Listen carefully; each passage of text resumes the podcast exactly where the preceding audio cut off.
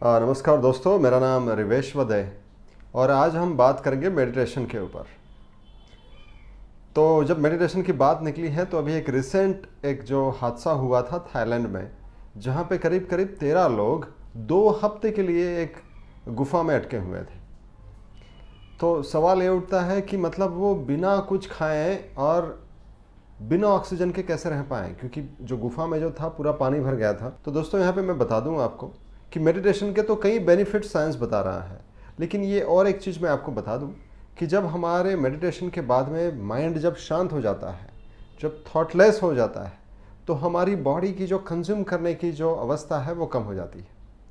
मतलब अगर आप देखेंगे तो कोर्टिसोल बैलेंस हो जाता है ऑक्सीजन बहुत ज़्यादा ज़रूरत नहीं लगती बॉडी को, ना ही फ़ूड लेने की ज़रूरत पड़ती है। एंड मोर देन दैट अगर आप देखेंगे तो कार्बन डाइऑक्साइड की मात्रा जो है वो भी बहुत कम रिलीज़ हुई होगी।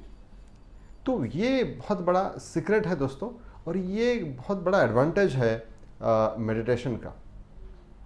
मेडिटेशन के बाद में आपका माइंड जो शांत हो जाता है तो इसी वजह से हमारे कई सारे योगेश कई सारे ऋषिज़ बहुत सारी ऐसी साधना कर पाते थे कि जो हमें आज के डेट में मुश्किल से लगती है। और यही बात अगर हम आज के लोगों में देखें तो हम देख रहे हैं कि बहुत ज़्यादा माइंड एक्टिव होने की वजह से उनको बाहर से कुछ ना कुछ कंज्यूम करते रहना होता है। हमेशा बाहर की चीज़ों को लेते रहने का मन करता है। बाहर से कुछ चीज़ों को खाने का मन करता है। क्योंकि माइंड जब एक्टिव होता है, तब हम बाहर बहुत ज़्यादा एक्टिव हो जाते हैं। तो जब माइंड शांत तो हमारी एक्टिविटी शांत। हमारी रिक्वायरमेंट जो है वो कम हो जाती है। हम संतुष्ट हो जाते हैं, जिसका हम कहते हैं कंटेंटमेंट तो हम एक कंटेंटमेंट में आ जाते हैं।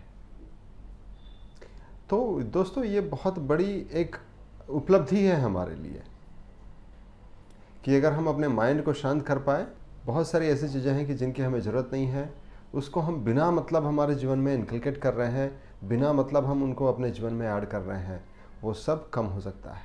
तो दोस्तों, यही एक खासियत है मेडिटेशन की कि मेडिटेशन की जो है मेडिटेशन में आपकी कई सारी कैपेसिटीज़ जो है, वो बढ़ जाती है। Thank you very much. Lots of love to you all.